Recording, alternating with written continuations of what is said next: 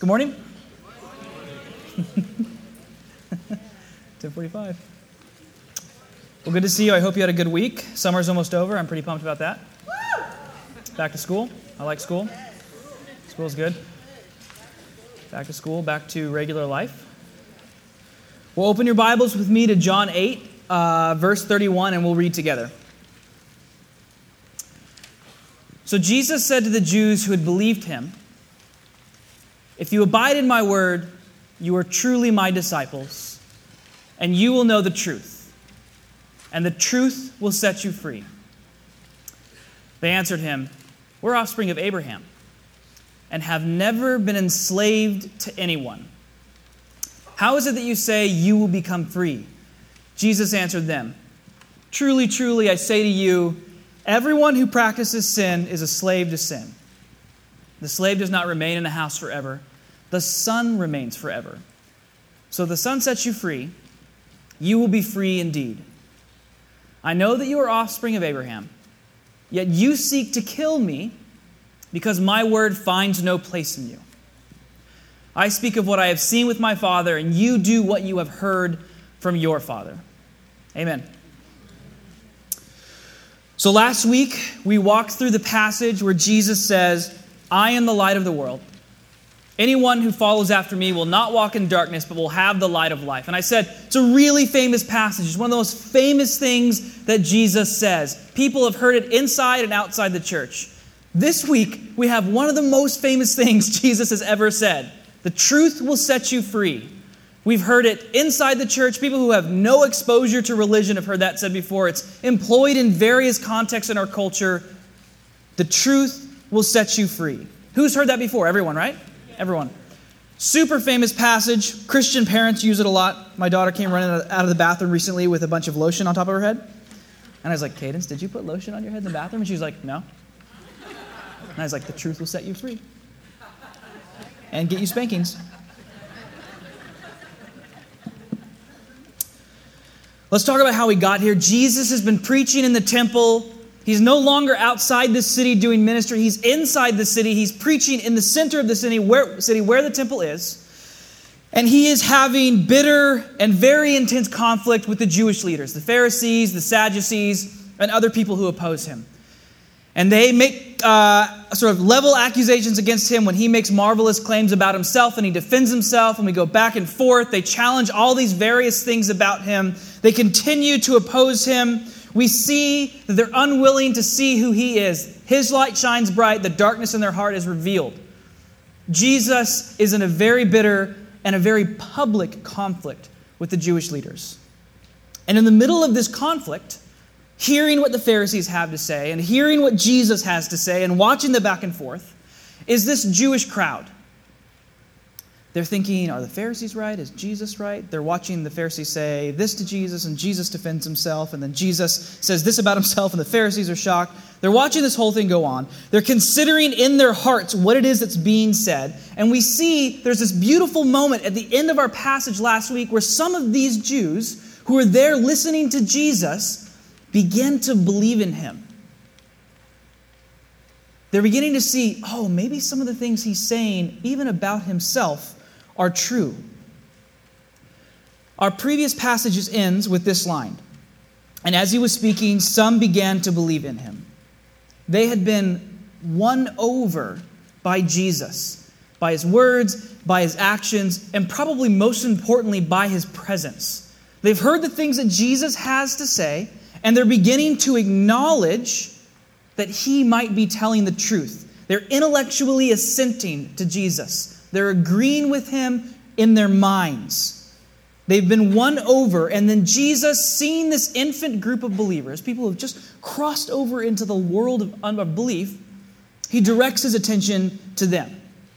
He stops talking with the Pharisees for a moment, stops arguing with the Pharisees, because he knows that these are new believers, people who have intellectually agreed with Jesus. He begins to talk to them, he begins to speak to them.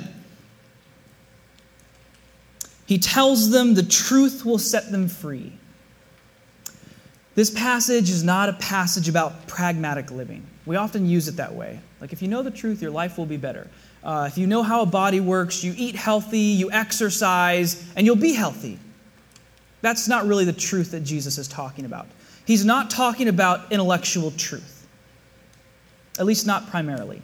He's not talking about the truth that frees them from erroneous living. He's talking about the truth that frees them from the power of sin and the sting of death. Fast forward with me to John 14, 6, where Jesus is going to speak about truth again. Here's what he says Jesus said to him, I am the way and the truth and the life. No one comes to the Father except through me. The truth that Jesus is talking about, the truth that he says will free these people listening to him, is very bound up in who he is. It's bound up in his action, it's bound up in his words, and it's bound up in his person. It isn't truth that's about understanding primarily, it's a truth that is about allegiance. Do you see that distinction? Not about understanding, about allegiance. It's not just about disciplined study, it's about disciplined living. It's not a truth that finds its way into your mind and you assent to it. It's truth that finds its way into your heart and changes you. That is the truth that Jesus is talking about. And then, crucially, he explains to them that this truth will set them free. He tells them about belief, he tells them about following him, he tells them about discipleship. This is a passage where Jesus talks to them about what happens after belief initially. He's talking to them about discipleship, and very crucially, he's telling them that disciples are free. Is that true? Is that true? Disciples are free. He uses two analogies to talk about this. Two really important, socially important analogies slavery and sonship. Slavery and sonship. Two really important issues today and very important issues back then. First, let's talk about slavery. Slavery is a brutal reality. It has always been a brutal reality. It has always been an inhumane reality. It's evil today, it's evil in the American South, it's evil way back then. It's important for us to understand what slavery is really about. Now, just as some background, at the time that Jesus is speaking, probably one third of the people living in the Roman Empire were slaves. One out of every three were slaves. Slaves didn't have control over their own destiny. They could be freed, but they weren't always freed. What's important for us to understand is that slavery is an issue of identity.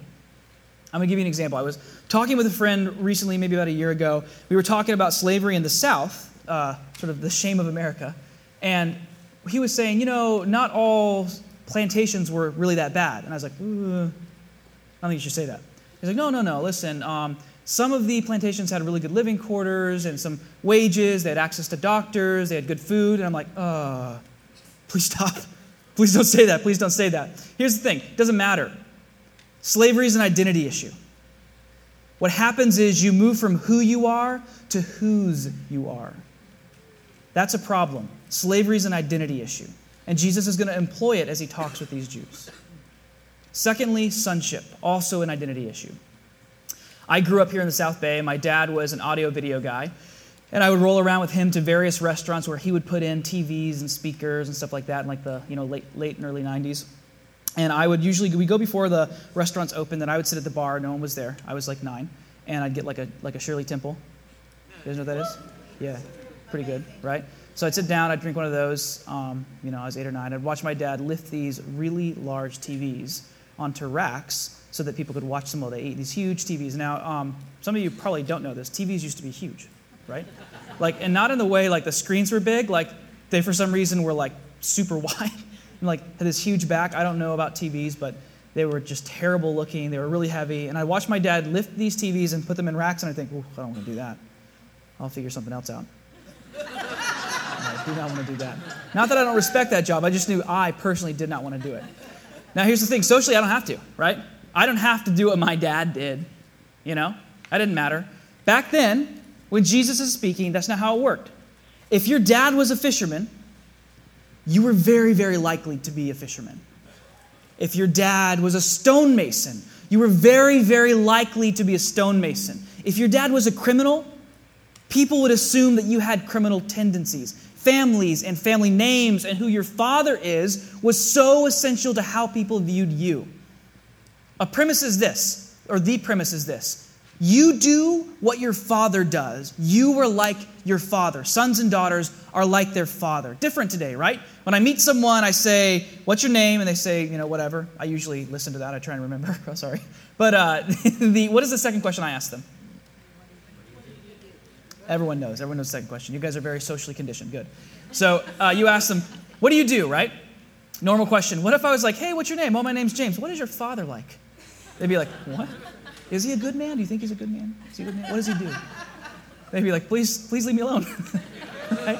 Please leave me alone. It doesn't matter today, right? Back then it mattered. People don't care what my grandfather's political views were. It mattered then. Who your dad was mattered. What house you were a part of mattered. Again, it's not an issue of who you are, it's an issue of whose you are. You see that?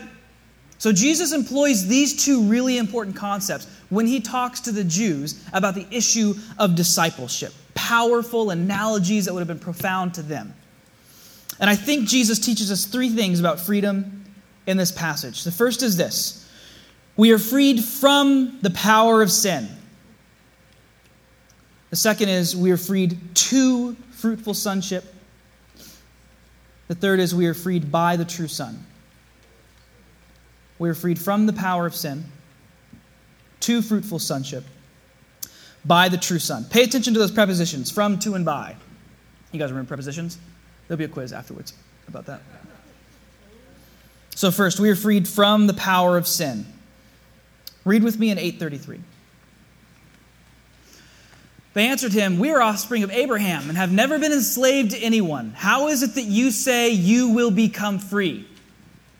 So Jesus says to this Jewish crowd, I'll set you free. And they're like, From what? We're already free. You can't free an already free person. We have what you think we need. We are free people. We've never been enslaved to anyone at all. Anyone who knows the story of the Jews and the Israelites is like, ah, I don't, that doesn't sound, doesn't sound right to me. The most foundational story for the Jewish people who are a remnant of the Israelites is the one we read in Exodus. They were born into slavery. The nation itself was born in slavery for hundreds of years, enslaved by the Egyptians. They're the nation that God remembered, that God powerfully delivered out of slavery into freedom. Their origin story is about slavery. It's about slavery. We see it all over the Old Testament. Look with me in Micah 6 3. Listen to how God addresses his people. Oh, my people, what have I done to you? How have I wearied you? Answer me. For I brought you up from the land of Egypt and redeemed you from the house of slavery, and I sent before you Moses, Aaron, and Miriam. God is reminding them, You were slaves, and I freed you. You were slaves, and I freed you. In Deuteronomy, Moses is preaching to the Israelites as they're about to go into the promised land. It's the second generation after they're done wandering in the desert. They're about to go into the promised land. Moses is sort of doing his last sermon for them. He's preaching to them one last time. Listen to what he says. For ask now of the days that are past, which were before you since the day that God created man on the earth. And ask from one end of heaven to the other whether such a great thing as this has ever happened or was ever heard of. Did any people ever hear the voice of God speaking out of the midst of the fire as you have heard and still live? Or has any God ever attempted to go and take a nation for himself from the midst of another nation by trials, by signs, by wonders, and by war? By a mighty hand and an outstretched arm, and by great deeds of terror? All of which the Lord your God did for you in Egypt before your eyes. To you it was shown that you might know that the Lord God, that the Lord is God, there is no other beside him. Moses is reminding them, you know who your God is because of what he did for you when you were enslaved. This is just two examples. The idea of slavery, the remindedness, them being reminded that they were slaves, happens all over the place in the Old Testament, like 200 more times if you read through. They're reminded, you were once slaves, God set you free. Remember slavery in Egypt over and over and over and over, and over again. Not just that, though. Not just that. Later, They're sent out into exile, and the Babylonians rule them. Then the Persians rule them. Then the Macedonians rule them. Then the Seleucid kingdom rules them. Then the Ptolemaic kingdom rules them. And now, as Jesus is speaking, they're under the boot of the Roman Empire, to whom they pay taxes, whose laws they obey, who elects for them leaders, who sends leaders to their land to rule them. The Roman Empire went and desecrated the temple already. It would destroy it soon. They were under the power of a different nation. They still weren't free. So Jesus says to them, I'll free you. And they say to Jesus, We've never been slaves. We're not slaves now. We've never been enslaved to anyone. And Jesus is like, What? What are you talking about? It's so foundational to your story, to your history. It's so ingrained in who you are. And by the way, right now, you're not even free. You're not even free. And they say, We're sons of Abraham. We're sons of Abraham. This is the basis for their claim that they're free. We're sons of Abraham. We're sons of Abraham. It's an important theme in the Old Testament. We remember Abraham. We remember that he was obedient, that he was faithful, that God called him. And we see that throughout the Old Testament, the Israelites and later the Jews will be referred to as the sons of Abraham. Look with me in Psalm 105. O offspring of Abraham, his servant, children of God, children of Jacob, his chosen ones. Or Isaiah. But you, Israel, my servant, Jacob, whom I have chosen, the offspring of Abraham, my friend. This is where the Jews took their pride. This is what they were excited about. This is where they found part of their identity. They said, We are sons of Abraham. He was obedient and faithful. We must also be obedient and faithful. He's our father, He's whose we are. They're excited about that. And it was this descent, it was this privileged place that they viewed as inconsistent with slavery of any form, spiritual or physical. They say to Jesus, We're free. We've always been free. And it looks to us like denial, right? Like the height of denial. Just the absolute height of denial. They say, We've never been enslaved. And we're like, You Just like flip back a few chapters. You'll see it's, it's and there's, real, you know what I mean? Denial. Here's the thing when we see the ignorance and the denial here, when we hear their words to Jesus, when they say, hey, we don't need the freedom you offer because we're already free, we should see in that the thoughts of our own hearts. We're all slaves. One way or another, we are all slaves. None of us are free in the sense that we think. Our whole nation is like built on this idea of freedom, right? And independence. We have a holiday that celebrates it, right? Fourth of July, when we commemorate Will Smith fighting the aliens.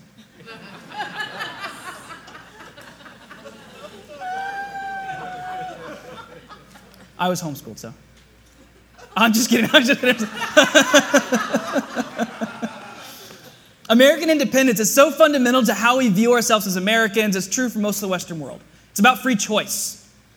It's about what we might call unmitigated autonomy the idea that I can forge my own path, I can choose to do what I want to do. There are no tyrants that can rule me. I'm an independent man, an independent human being. I get to choose what I do with my life. I have free choice. I can follow the passions of my own heart. America's built on that. The Western world is built on that. So many of us feel that at the most basic level free choice. It matters so much to us. Free choice. It matters so much to us. That's where we think freedom is. That's why marriage is declining, by the way. That's why people have stopped getting married. Because it is a loss of that kind of freedom. Who's married? It's good, right? But it's a loss of that kind of freedom because people think that's where freedom lies. They're not willing to get married and lose that type of freedom. That's why parenthood is declining. Because kids or lots of freedom. and money and sleep and time. I love being a dad. I love being a dad. I'm just saying. It's a loss of a certain type of freedom. Here's the thing we've become enslaved to the passions of our heart. We become enslaved to the sin that's in our heart. We've become enslaved to our daily whims. We think freedom is found in the free choice we enjoy. We think, I get to choose what I want to do, so I am free. Slavery's everywhere. We're not free. We think that's freedom. We're not free. We're not free. I'll give you a few examples money. Some of us wake up every morning and we immediately think about what's in our bank accounts. We think about what we're going to buy, how we're going to make more money, how we're going to position ourselves to get careers that make us more money. We think about how we're going to retire, the things we're going to buy before and after we retire. Every decision we make is motivated by the money we have or the money we want to have. If that's you, you are not free, you're a slave. For some of us, it's marriage and the desire for a spouse.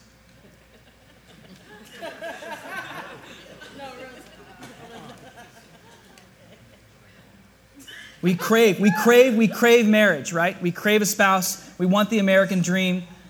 We want family. And then every decision we make is motivated by the desire to have a family, to get married, that becomes our own tyrant. If that's you, you are not free, you're a slave. How about social status?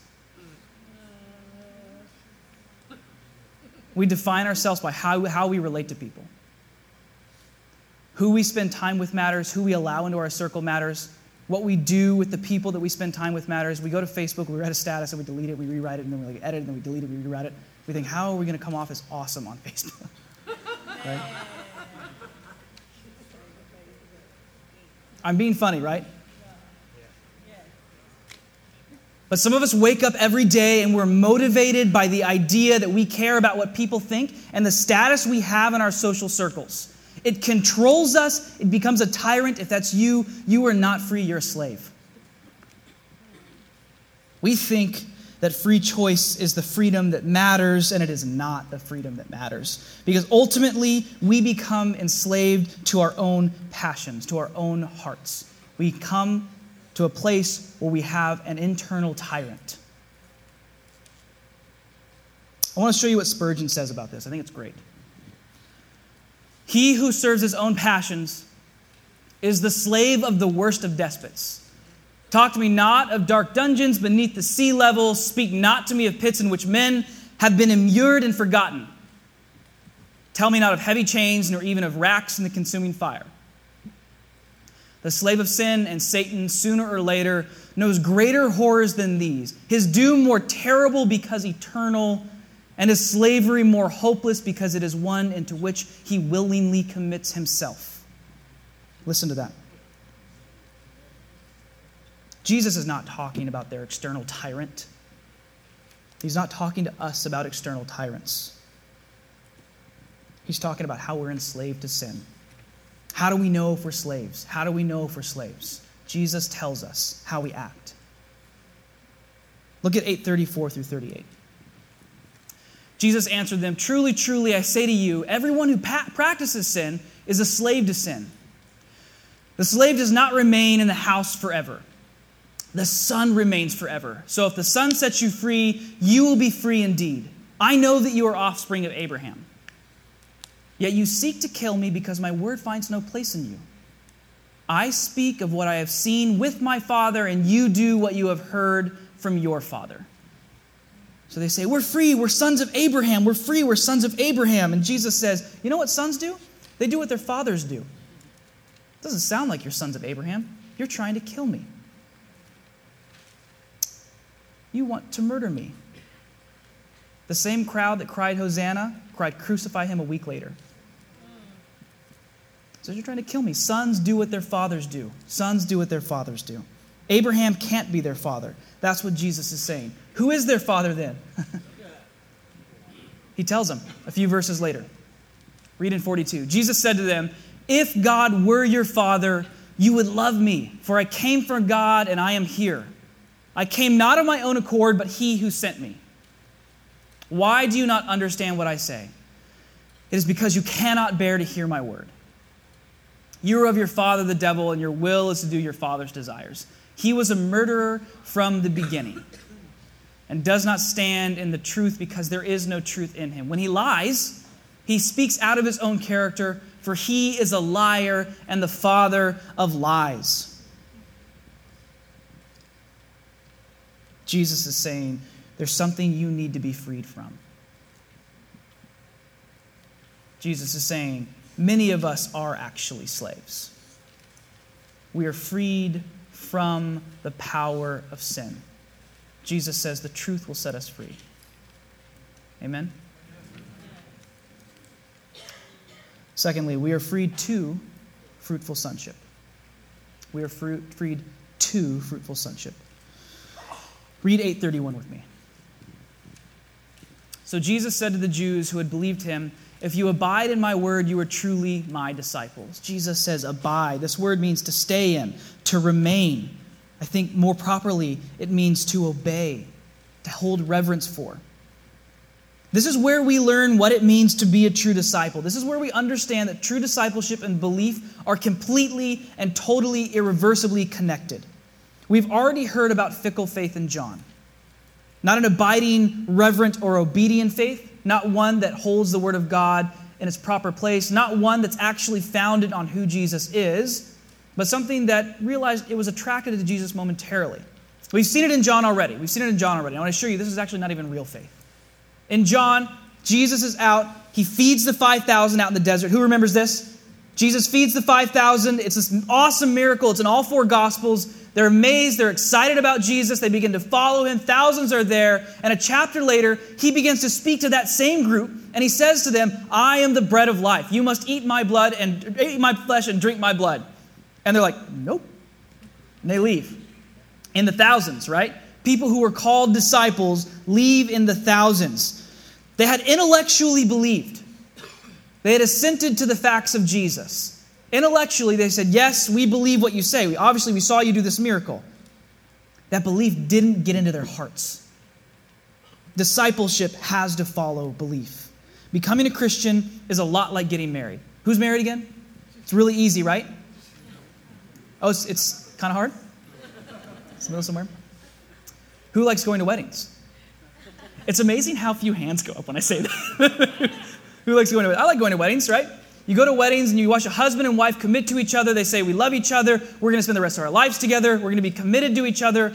We're going to work hard to care for each other through thick and thin, sickness and health, all that stuff. Anyone who's been married any amount of time knows this marriage is a decision you wake up every morning and you make. Every morning you wake up. Husbands, with me for a second. You wake up every morning and you decide, today I'm going to act like a husband to my wife. You get home from work and you're really, really tired, and your wife's really tired, and the kids are barbarians. Who's been there? Who's been there? Yeah, thanks for the honesty. You get home and you realize it's your opportunity to help. That is when you are a true husband to your wife. Not your wedding day, that day. Husbands, when you're alone with your computers and no one's watching, that's when you're a true husband to your wife. Not your wedding day, that day. Christianity's like that. Christianity's like that. Discipleship will follow belief. The true faith leads to true discipleship that abides in obedience to the Word of God, that exemplifies allegiance to Jesus in every part of your life, that submits to His Lordship and is utterly won over by the person of Jesus. That's what belief should lead to. That's what discipleship is. That's what Jesus is saying to these infant believers. He says, Yeah, you intellectually get me. It's in your brains. It needs to be in your heart and it needs to change you. That's what true belief does. Amen? Paul talks about this. Paul talks about this too. Look with me at Ephesians, a really famous passage.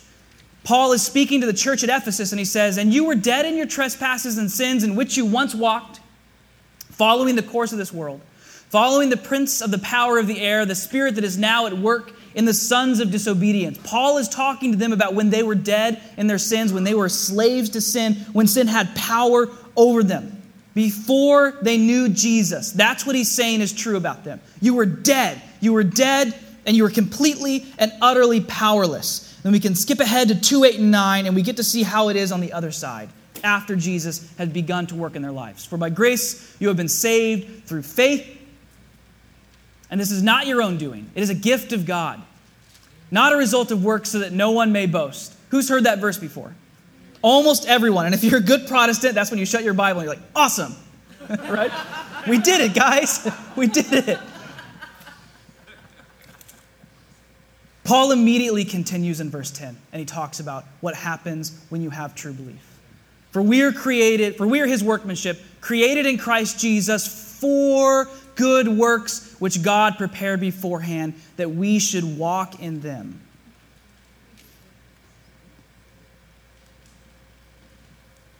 He said, You used to walk in sins and trespasses. Now you're saved, so what do you do now? You walk in the good works that God has already prepared ahead of time for you to do. He designed you to do these things. You can now do what you were made to do, you can be who you were made to be.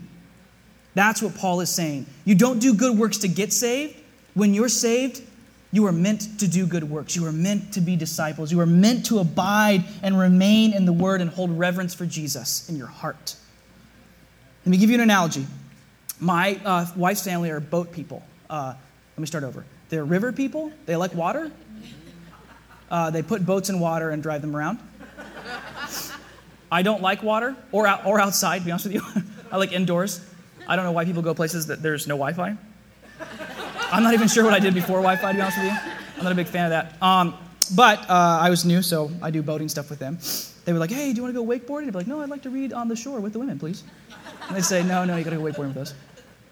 They're boat people. And here's what I would watch happen all the time. They would put this boat, it would just remain on this trailer for the whole year round until it's time to go to the river or the lake. They clip it on the back of this big truck, and this big, powerful truck would drive this boat hundreds of miles and it'd be strapped on this trailer, couldn't move. They get it uh, to the river, and like this boat can't move, right? It's very heavy, it's very unwieldy. It's large, it's a bit fragile. If it falls off the trailer, it's done, right? So they reverse it down this ramp towards the water, and all the men get out and like grab the boat, and I'm there too helping. they grab the boat, and it's heavy, and you can't move it. It won't go anywhere. It's fragile. It's literally sat motionless on a trailer for like the last 11 months and we slowly carry it down to the water. The truck's helping us bring it back. And once it hits the water, we let go and it's free. It's agile, it can move around, it's mobile, it's doing what it's designed to do. It's found freedom in obedience to its design.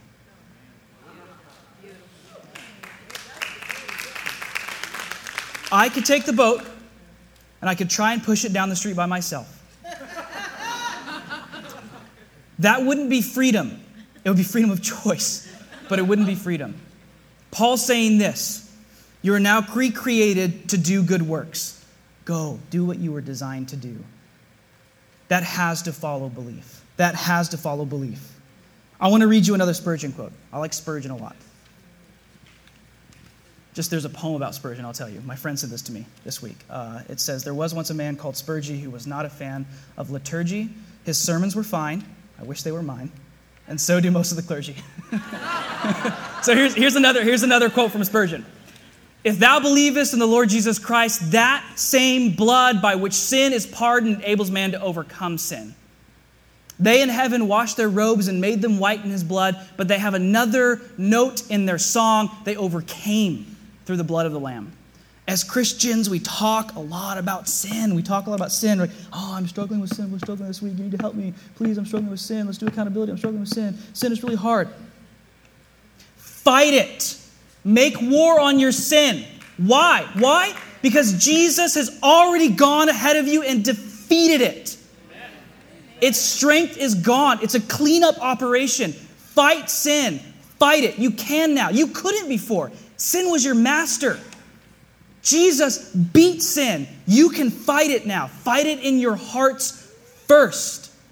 Fight it in your hearts first. Look for all the dark places in your heart where the tyrant is still sort of laying around and deal with it. Not because you're strong, not because you're powerful, but because the one who is strong and who is powerful already went ahead of you.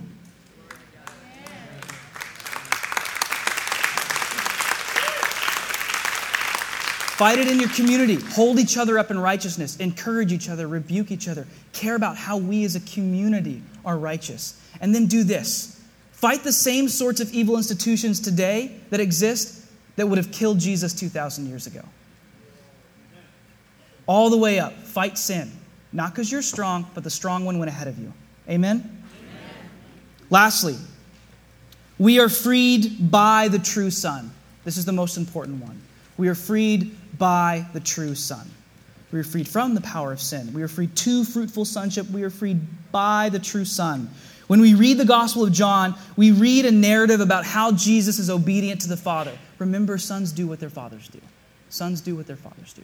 We read about Jesus who is obedient to his Father and he acts like a true son. And John opens with talk of sonship. It begins by talking about sons and daughters. Listen to this John 1 9. The true light, which gives light to everyone, was coming into the world. He was in the world, and the world was made through him. Yet the world did not know him. He came to his own, and his people did not receive him. And here's the good part but to all who did receive him, who believed in his name, he gave the right to become children of God, who were born not of blood, nor of the will of flesh, nor of the will of man, but of God. Later, eight chapters later, Jesus is at the temple. He's preaching. He sees this new group of believers who've just assented to the fact that what he is saying is true, and he talks to them again about sonship, whose they can be. He says this Truly, truly, I say to you, everyone who practices sin is a slave to sin. The slave does not remain in the house forever, the son remains forever. So if the son sets you free, you will be free indeed. Jesus is saying slaves don't have rights, they don't have a secure future, they don't have this future of inheritance. They can't be guaranteed the blessings of the house or the comfort of the house or the salvation that the house offers. They don't actually belong to the house, they're slaves. But then Jesus says, Sons, however, can count on the security the house offers. They can count on a secure future. They can count on the inheritance the house offers. They can count on the blessing, the rest, the comfort that the house offers. Jesus says, and you can become sons and daughters. You don't have to be slaves. How does this happen? Read Mark 10 45 with me for a second. Jesus says this about himself For even the Son of Man came not to be served, but to serve, and to give his life as a ransom for many. He says we can become sons and daughters. How does it happen? It happens because he trades places with us. The son becomes a slave so the slaves can become sons and daughters of God. In Jesus' bondage on the cross, we are made free. That's the freedom Jesus is talking about. In Jesus' supreme act of obedient servanthood, we are given the status of sons and daughters. The son becomes a slave, so the slaves can become sons and daughters of God and have the blessings of the house and have a secure future, have the inheritance. Amen? Amen. One last question. Remember, sons do what their fathers do. Sons and daughters do what their fathers do. Who is your father really? You know who your father is by how you act. Who is your father really? Let's pray together. Father, we thank you for the innumerable blessings that you've offered us in your Son. We thank you for your word. Um, I just want everyone to keep their beds, heads bowed for a second. And I want to offer people an